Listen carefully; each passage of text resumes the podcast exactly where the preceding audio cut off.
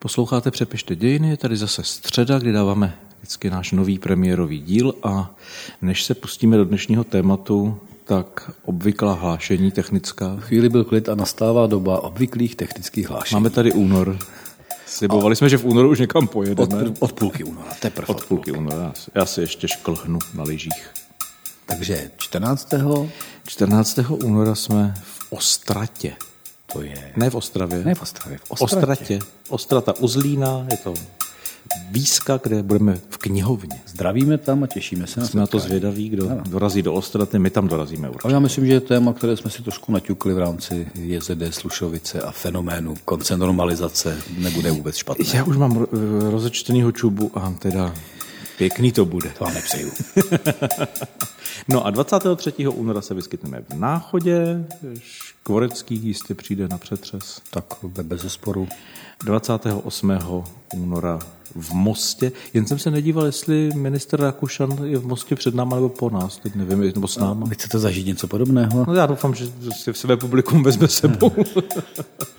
Ale Most bude velmi barvitý, bych řekl.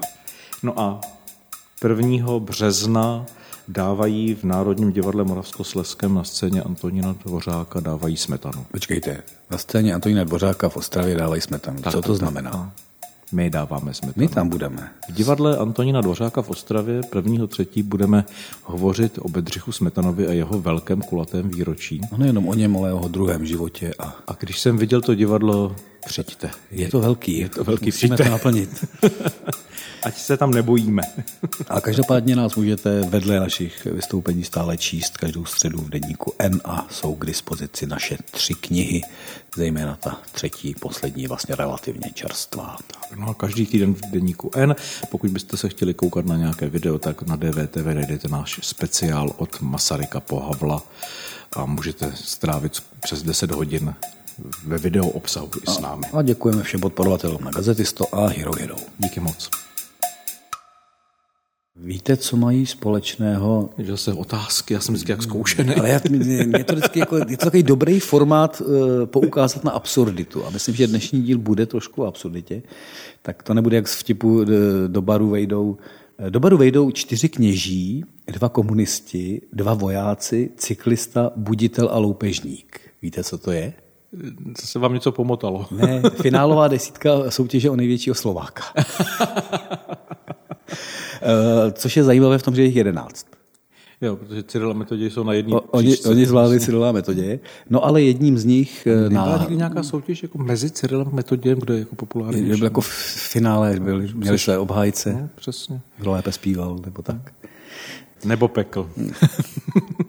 a na hezkém sedmém místě této ankety je, eh, byl Gustav Husák, kterého předběhl teda Aleksandr Dubček, ale nepředběhl... To se stalo už jednou v dějinách, že Aleksandr Dubček trošku předběhl Gustava Husáka. No ale když si počkal, tak potom by byl vítězný spíš ten Gustav. Ale Gustav Husák jako aktuální téma i slovenského veřejného prostoru a přepisování dějin v přímém přenosu je, myslím, že hezké téma.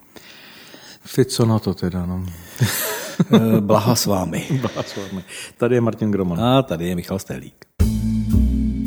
Je pre mňa veľká čest, že som spolu s premiérom Slovenskej republiky, pánom Ficom a podpredsedom Národnej rady Blahom mohol položiť veniec a vyjadriť ústu jednej z najväčších osobností. Soudruh Gustav Husák položil dnes věnec u památníku na hřbitově korejských revolucionářů. Často dlouho do večera září v budově ústředního výboru komunistické strany Československa okna pracovny soudruha Gustáva Husáka.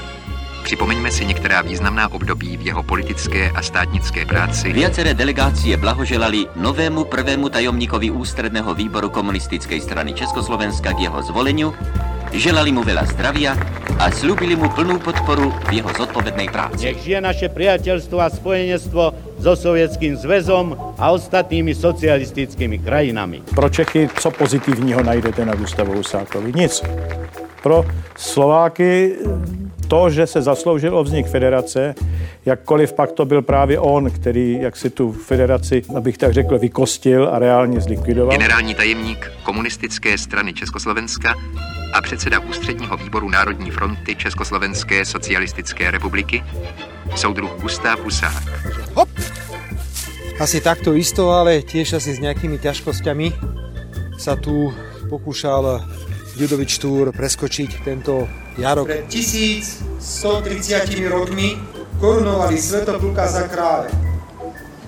Táto korunovácia je dôkazom, že Slováci cieľavedomé menili svoj vlastný osud na svoj obraz, aby sa stali jeho majiteľom. Nech žije pracujúci ľud Československa.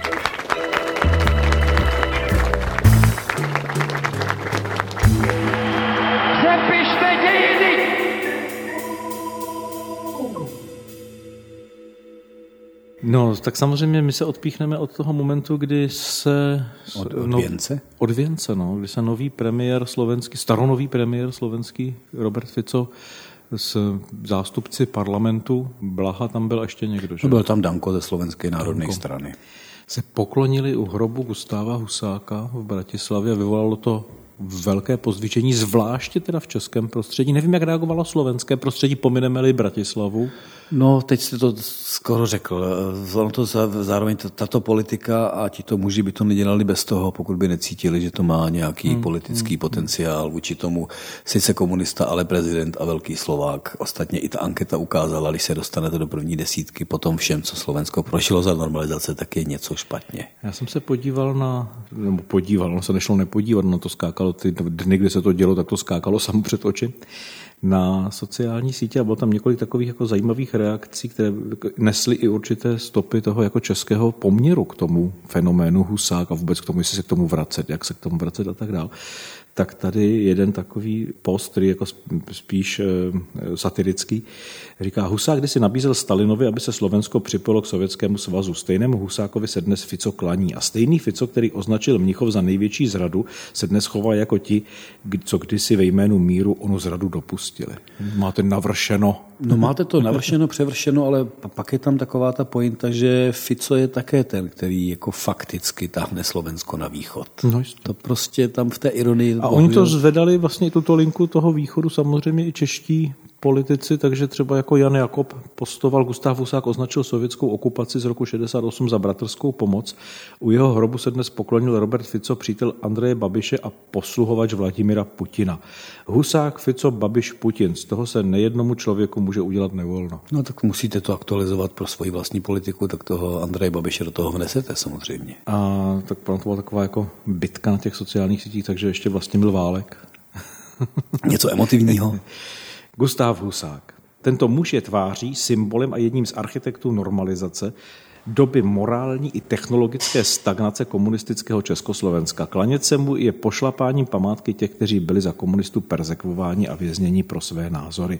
Říká se, že dějiny nejsou černobílé. Možná i mezi komunistickými kádry mělo několik partajníků lidskou tvář, ale Gustav Husák mezi ně rozhodně nepatří. No tak jako, neříkám, že to úplně jako střízlivý moment, ale poukázat na to, že se e, kladou věnce k člověku, který nejenže je symbolem normalizace, ale který byl prostě aktivní komunista se vším všudy, který stál zatím, což se ho málo připomíná, jak se Slovensko vypořádalo s demokratickou stranou už před rokem 1948 a jeho komunistické vedení velmi eh, samozřejmě jelo v kooperaci s Gotwaldem v rámci převzetí moci ve státě. No a pak je tady těch 20 let prostě eh, normalizace spojené prostě s persekucemi a, a další. Takže já bych jako tenhle výrok vlastně tak jako si odfajfkoval, že je v něm mnoho reality. Ale překvapilo vás to celkově, to, prostě, že Fico se vztáhne k Husákovi? No třeba jako já jsem se díval, pardon, že v roce 6, 2016 už slovenský časopis Týždeň udělal obálku, na které dal jako portrét eh, Roberta Husáka nebo Gustava Fica, jak budete chtít, prostě jako průnik těch eh, dvou postav, samozřejmě s nápisem normalizácia a tak dále, ale Fico je s Husákem vlastně do nějaké míry spojován dlouhodobě. A zatímco dneska, jako tam je asi skandální to, že tam dochází k tomu jako veřejnému projevu, k tomu veřejnému postavení se za toho Husáka, že to není, že si někdo z něj dělá legraci, že je spojován s ním, ale že se s ním spojí sám samozřejmě. On dneska říká eh, ten Fico, že zabránil Husák represím v normalizačních 70. letech, udělal i chyby, ale kdo je nedělal a nedělá.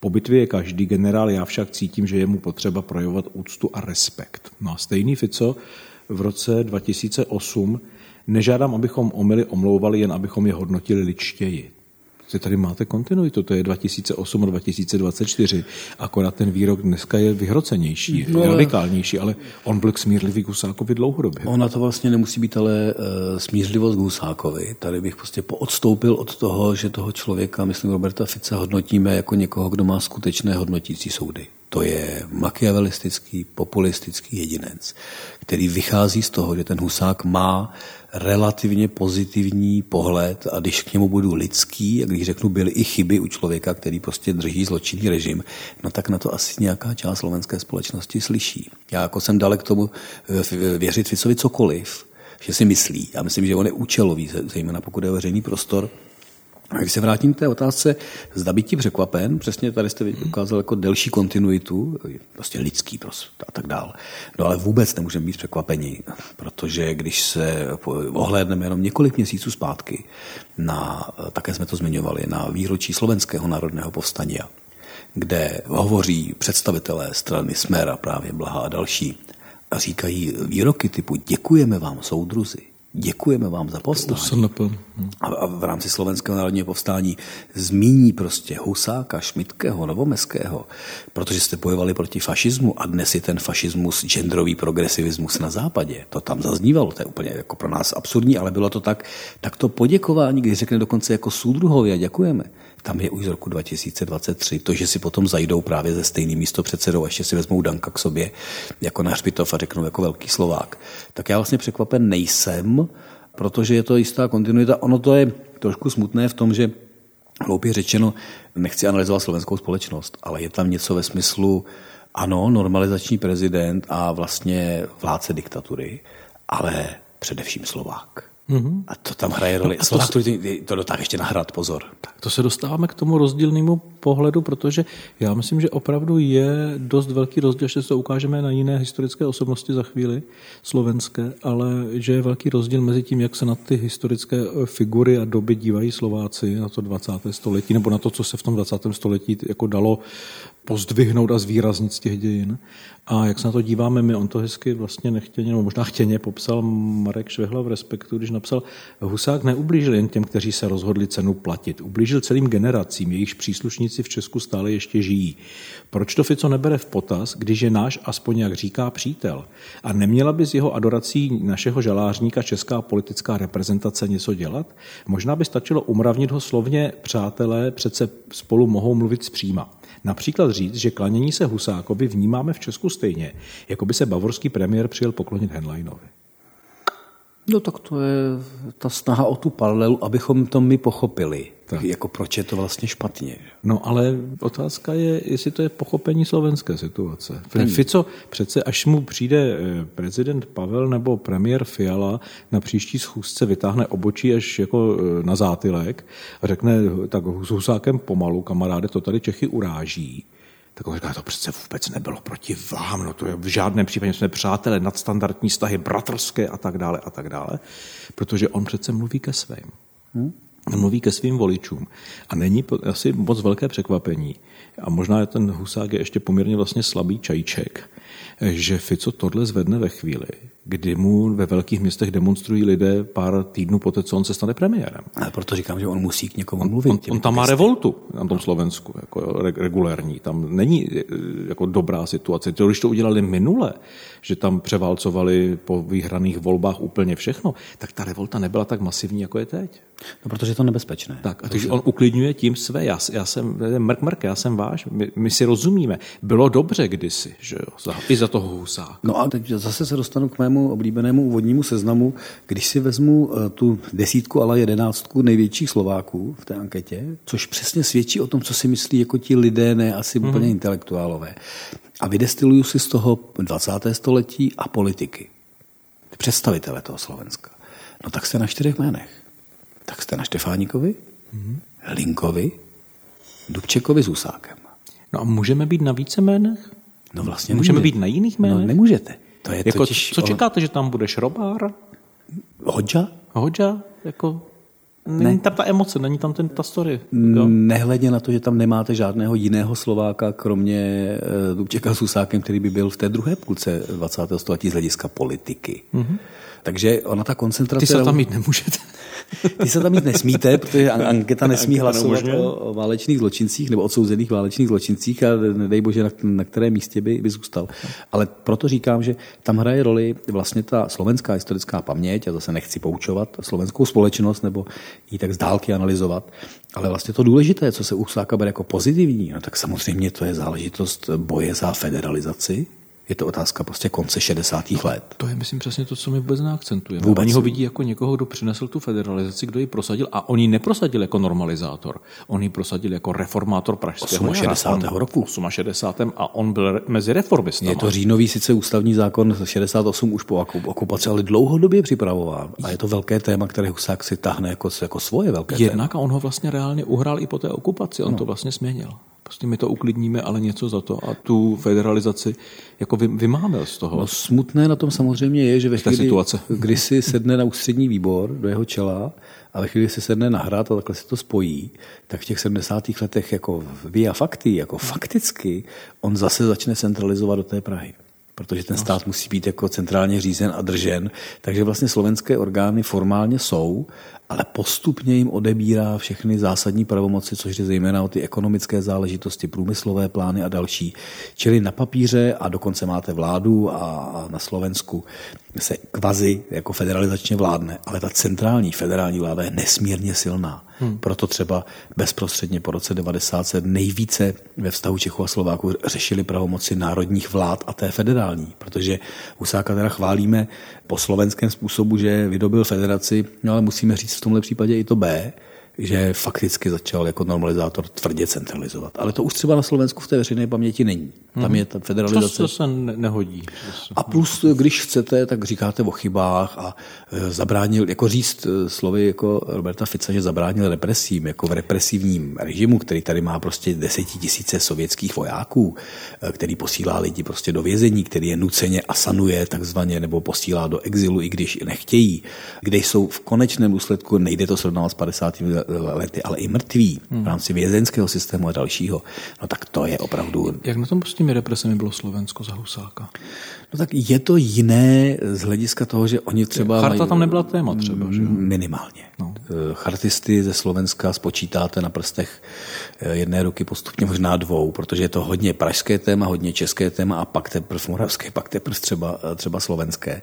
Tam ta represe samozřejmě hodně směrovala k, na katolickou církev, ale ono to bylo dvojsečné, zároveň tady byla snaha katolickou církev infiltrovat spoustou agentů. Čili vlastně ta situace je jiná, kdy eh, Slovensko samozřejmě není v tak obrovských jako represích, které my vnímáme třeba na tom konci 70. Eh, let. No jasně, ale když v Čechách jdete proti máničkám, tak je to generační konflikt, je to mm, vkusový konflikt a můžete říkat, to jsou oni.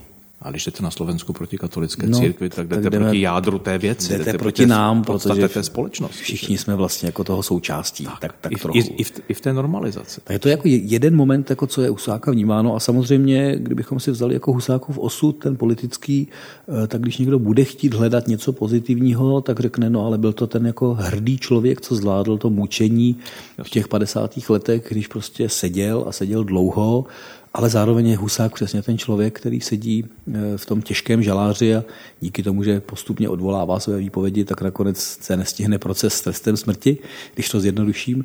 No ale on třeba, když tam potkává ty jako buržoji a potkává tam faráře v těch vězeních, tak zase to zjednoduším, říká něco ve stylu vy sem patříte, já ne. Mm-hmm. Jo, ten jeho komunistický pohled byl jasný. To je mimochodem taky taková jako uh, legenda, nebo legenda, no to je pravda, ale jako z, legenda je v tom, že to byl Husák, kdo odolal. On to nebyl jen Husák. Nebyl to jenom Těch Husák. politických vězňů, i z těch komunistů, i, z těch, i v rámci těch procesů, které čistili takzvaně tu stranu, je spousta lidí, kteří tuto strategii zvolili, třeba Josef Pavel, pozdější minister vnitra Španělák, tak ten taky vlastně neposkytl ty, ty výpovědi, nespolupracoval a taky přežil díky tomu. Dokonce byl propuštěn velmi záhy, na rozdíl od Husáka. No a, a, a bylo těch lidí jako mnohem víc než jeden husák, který přišel na tuto fintu. Oni totiž měli jednu výhodu proti eh, lidem jako Milada Horáková nebo eh, faráři z Vysočiny, eh, zemědělci nebo kulaci takzvaně. Oni měli výhodu, že chápali a znali ten systém. Oni věděli, jak ty procesy vypadají. Věděli, co je může čekat a co tak. může být na tom konci. A když nechtěli se podvolit, aby neskončili jako pod tou sekerou, tak vlastně věděli, co je prostě na začátku, ale hlavně, co je, co je na konci.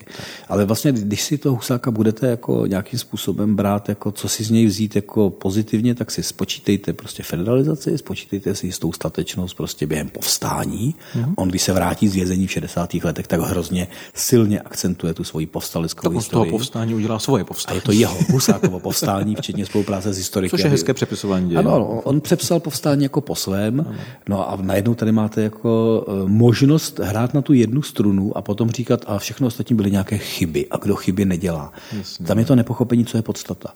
Husák je dle všeho Michal Macháček to má poměrně dobře mm-hmm. v těch počátcích toho jeho životopisu, ten konec už je možná trošku rozvolněnější a ne tak podrobný, jako vědomí toho, že Husák, který byť jako intelektuál prostě uvěří možnosti revoluce, uvěří té sociální změně, to znamená, on v sobě má nějakou víru jako v socialismus, mm-hmm. ale zároveň je to jako drsný pragmatik to, že e, vlastně se ujme potom té země nebo nabídne Sovětům nebo chce být u té moci, tak to je opravdu jako pragmatická politika, že chce mít tu moc a chce žít tou mocí. Ještě to je vlastně mm-hmm. další věc.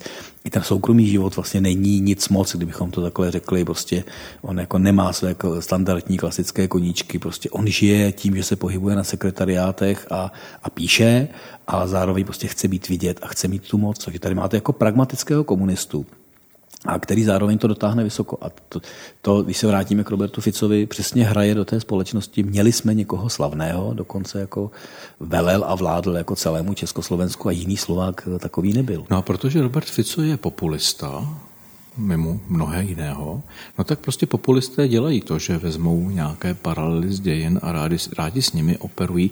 Vojtěch Berger na hlídacím psu velmi pěkně upozornil na to, že třeba v roce 10, 2010 Fico eh, na Bratislavském hradě slavnostně odhaloval sochu Svatopluka, krále starých Slováků. Já jsem viděl ten přímý přenos.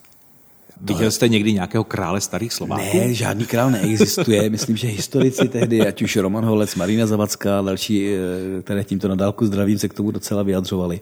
Ale vlastně to byla velká symbolická slavnost, která potom byla jako v, v té tmě, mm-hmm. kde hořely ohně Hráli bubny a píšťali? Eh, bubny a píšťali to úplně nebyli, ale do toho eh, nastupovali, na, na, nastupovali prostě zástupci jednotlivých regionů Slovenska kteří vkládali do základního kamene nebo toho pomníku to jako v 19. století svoje někde. poselství. A přesně tam směruju, tam jste v 19. století a vlastně je to zase hra na starou historii. Vždycky jsme tu byli a měli jsme slovanského krále a zároveň s aktualizací a národovci to dělali takhle. To je, jak když vezete prostě základní kámen Národního divadla. Ale to se děje 2010. A ta socha tam mimo jiné stále stojí, kdyby se se chtěl no, jako poklonit sochy, no. jako králi starých Slovanů. Slováků. Slováků. To ještě no. Slováků navíc. Co by na to řekli takový avaři, hunové a další? No to by to, to, by to vzali stručně. No já bych se ještě dostal k jedné figuře ve slovenských dějin. E, kolikátý v té anketě byl Štůr? Druhý. No. Protože národní buditel a revolucionář. Tudíž je to těžitelné. Ano. A Robert Fico neváhá a těží Ludovíta no, Štůra stejně jako Husáka. štůrovat, no samozřejmě. No, on že přeskakoval v rámci kampaně před minulýma volbama, přeskakoval ten potok v Modré, ano. kde se Štůr nešťastně zranil a podlehl tomu střelnému zranění, když přeskakoval potok. A víte, co tam ten Fico řekl ne. toho poskakování kolem potoka? Dejme si závazek, že se o toto místo postaráme v budoucnu. Naše děti vědí možná víc o amerických prezidentech než o Ludovítu Štúrovi. Věřím, že dno tohoto potoka je všechno zlé, co se stalo v této zemi a tato strana potoka, na kterou jsem chtěl skočit i Ludový Štůr, bude ta lepší část Slovenska, ta lepší budoucnost. No a pak máte po volbách eh, kreslený, nebo vtip, kde máte udělaný mem eh, z obrazu takového z 19. století a ta, ten eh, muž v tom nějakém horňáckém či jiném kroji tam má bublinu a říká, Slovensko dodrželo v těchto volbách šturovskou tradici, také se střelilo do nohy. myslím, že to jako vystihovalo šturování a no, způsobu. Nicméně, co ten štur představuje, protože samozřejmě ke skutečnému šturovi daleká cesta. Těžko se stáhnete. Eh, máte spíš literární postavu a on to vlastně popisuje eh, Juraj Buzalka, kterého jsme tady měli jako hosta v těch postsedliácích eh, velmi dobře, tu šturovskou tradici a ten šturovský mýtus kdy on tam jako velmi dobře akcentuje to, že ten Štur je spíš literární postava dneska. Že to je spíš no. ten symbol. A on patří do dějin jako literatury než, než dějin. Tak a máte tam najednou ty motivy eh, opravdu jako styčné s Janošíkem, dokonce on tam ukazuje motivy styčné s Vinetuem. Ale je to ten člověk, který jako brání slabé, brání venkovské, brání to lidové, Trošku native, native people v rámci Vinetu. Proti silným, měšťanským, elitním, moderním, utiskujícím, že? Což je tam. No a když to začnete používat, tak se ale vracíte to. k nějakému charakteru eh, té jako postsedliacké vidětské společnosti. A další věc, která tam je u toho štůra, která se velmi akcentuje, a to si myslím, že by Fico velmi rád zvedl, je taková jako až jako eh, celibátní zasvěcení se tomu, tomu národu. Ano. To je vlastně ta čistota. Já vám patřím. Jako, ne, že bychom to nepod, ne, že bychom to nepotkávali u různých typů ve 20. století, já, tuto ideu. Patřím národu, ne ženám, nebo mužům. Nebo čemukoliv. čemukoliv. Ale jako, je to vlastně romantické. Je to romantický motiv a eh, to samozřejmě, tak jako Maďaři mají Petefiho, tak Slováci mají Štůra a ten Fico to velmi dobře ví. Takže no. jako to, že nás uráží Husák, je sice jako náš problém, protože my jsme na jméno no, vnímáme hlaklivý, protože to příliš blízko, mnozí si pamatujeme, zažili jsme, máme to jako v té, ale on úplně to tež dělá s neexistujícími krály Slováků, to tež dělá jako se zromantizovanou postavou Štůra. Ale vždycky pracuje s tím, co těm lidem něco řekne. Je to, je to, je, je to přesně Těžitelné dle Daniela Landy. Je, je, ano, je to úplně těžitelné, těžitelné, protože on zná ten svůj venkov. On zná ty lidi, kteří ho volili, tam se stačí podívat na ty výsledky voleb, jak ta společnost je jinak rozložená, jinak se projevuje než české země a on velmi, velmi dobře chápe, že musí si udržovat eh, své voliče eh, na tom viděku. Takže eh, trošku opět poodstupme, nenechme se naštvávat Ficem v rámci Husáka, je to prostě populistická kampaň, kterou si prostě vede vůči svým ještě v době, kdy sám se ocitá v nějakém veřejném tlaku. Víte, na čem já vždycky poznám, že to je populismus, mimo jiné teda, když se argumentuje slušností slušný, slušný člověk, ne? No, no jasně, přece jako já tady jako jenom mám svůj názor a vy mě neslušně napadáte. Chovejte se slušně, paní redaktorko. Jo, nebuďte nevýběravími oponenti, vy jste ti nemravní. Já jsem přece ten slušný člověk, chodím dobře oblíkaný, říkám ty hezké věci a teď jako běží tahle linka. Vždycky říkám, tohle je falešná hra, jak pětník teda.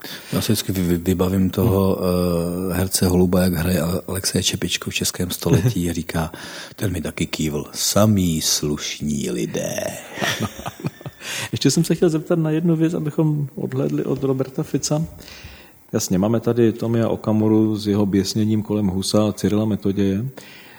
Kde je nějaký český populista, který zvedne nějakou českou politickou figuru tímto způsobem, jako Fico pracuje se Štůrem, Husákem a dalšími? Babiš to zkusil s Baťou, myslím, že to úplně nevyšlo. No ono je totiž jako, on je problém možná v tom, že e, ty společnosti jsou různé. My tu nemáme eh, vlastně takhle jednoznačně silné osoby, které se by se daly překroutit. Ano, každý si vezme Masaryka a bude si říkat, že, no, že k němu patří. Ale Masaryk, to prostě není srovnatelné. Havel, Beneš, to, jako, to je moc vysoko a navíc jako, to nemá tu emoci vlastně. A jako vidíme trošku, jsme viděli v kampani Petra Pavla snahu jako eh, Havel 2.0, eh, taky to nefunguje. Eh, já myslím, že základ je opravdu v tom, že my jsme v úplně jiné situaci eh, než eh, Slovensko z hlediska vnímání svých dějin. Ostatně, když se podíváme zase na to, co bereme z dějin jako zásadní nebo fatální, hmm. tak se podívejme na naši první desítku největších Čechů. Hmm, tak to jo, když to chcete prostě srovnat. Zimmerman nemohl. Tak my jich máme teda deset, ale měli jsme toho Zimmermana, že jo? My jsme zase originální v tomhle. No ale vyhraje Karel IV. Lucemburg. To jste prostě v středověku. Středověk. Pak je tam teda TGM. No ale pokračujete Václavem Havlem, to, jste, to jsou ty dvě jména, co jste zmínil. Ano. No ale pak to přijde. No ale ty nemůžete zvednout tímhle způsobem. Jan Amos Komenský, budete ho zvedat? No ne, víte co? Labirint? Problém je, když se prostě premiér té země bude poklonit hrobu TG Masaryka, no tak to se očekává. Ano. Tam není ta kontroverze. Havla to může dokonce rozdělit společnost. Tak, ale pořád to nebude, když se bude poklonit Husáku. Když se budete poklonit Komenskému, tak co? Nic. Teď bude mít letos výročí. Tom se jde do Nardenu. Ano. Výročí letos bude mít v rámci úmrtí eh, číslo pět, nežije, eh, Jan Žižka. Co budete dělat v Přebyslavy? Budete těšit Žižku? Možná Mohla už to navíc stojí s těma nápisama z těch regionů. Tak to, už, to, to už udělali v 19. století. Pak je tady jako zvláštní věc, která vlastně z toho trošku vybočila svým způsobem, možná překvapivě. Šestý je byl Jan Verich. To je něco, co byste možná jako v těch všech národovcích a vnímání hmm. byl. Verich je vlastně trošku jako zvláštní vyhlasovací výjimka, ale pozor, pak už jdete Moudrý klaun. po starých dějinách a literatuře národního obrazení hmm. s nějakou výjimkou Jan Hus, Antonín Dvořák, Karel Čapek, Božena Němcová. My jsme tak kulturní jsme národ. národ. My jsme literární a kulturní národ opřený o středověk. Hmm. Mezi Husem, a raný novověk, dobře, Husem, Karlem IV. a, a Komenským. Pak tam máte dva prezidenty A spisovatel. a moudrýho klauna. Tak si vyberte. To se nedá těžit. Hmm. Tady prostě tohle jako český politik nedokážete. Ne. A hlavně jste v jiné situaci. Nepotřebujete se ohánět jakousi chimérickou velikostí, což v případě Husáka je to taková jako prazvláštní velikost. Je, ale chápejme to v tom slovenském kontextu. A máme i různé dějiny. Hmm. Prostě jiné dějiny, proto třeba se tam nepropíše tolik lidí úplně klasicky z 20. století, protože na uh, třetím místě slovenské ankety, to jsem jako nezmiňoval jmenovitě, mluvil jsem o těch farářích, je prostě uh, Anton Srholec. Hmm. Říká vám něco jméno Anton Srholec? Prostě myslím, že ve veřejném prostoru uh, České republiky vůbec nic a my budeme vědět, že jde o úžasného salesiánského uh, kněze, který udělal obrovskou charitativní práci. Ale a to je člověk, který, který umírá někdy, já nevím, 2010. To nikdo podobný tam vlastně není. My jsme u Čapka, Němcové, Dvořáka, hmm. Jana Vericha. Je to vlastně úplně rozdílné. Hmm. A ta anketa to ukázala velmi hezky. Ono možná srovnat ty ankety po Evropě a podívat se, jaká je ta veřejná paměť. Vy samozřejmě třeba těch hlasů 11 tisíc a nehlasoval celý národ, ale jaká je ta veřejná paměť téhle ankety mezi jako Němci, Rakušany, Brity, Francouzi, námi. Bylo by to Ona zajímavé. jedna otázka je, kolik lidí hlasovalo, jasně, to není vypovídající. Na druhou stranu je pak otázka, jako co to dělá s tou společností dovnitř, po té, co ty výsledky vidí. Ano. Si řekne, je, tak to jsou oni, tak my máme rádi toho Karla IV. mámo vlastně, aniž bychom hlasovali. Jako tam se může vztáhnout, jako ta zpět, ta zpět, ten zpětný konstrukt tam může být. No tam je zase u toho Karla prostě vid- vidět to, jako byli jsme velcí, byli jsme účastní, vládli jsme půlce Evropy. Jo. Pozor na to, to, to zase dává, to je tak chimerická, obrovská velikost toho státu, který prostě byl zcela fatální v tom, v tom středověku. Takže asi tak. Tak jsme se podívali na to, proč se Robert Fico klaní Gustavu Husákovi, proč to Čechy tak popuzuje. No a vzhledem k tomu, že nás svou na Slovensko, nevím, jestli po tomhle díl vyjedeme. Tak možná vyjedeme, ale oni pak vyběhnou s náma. Takže děkujeme, že jste poslouchali. Děkujeme moc a v bonusu dneska na Gazetistu a na Hero Hero se podíváme zase počase na nějaké vaše dotazy. Děkujeme.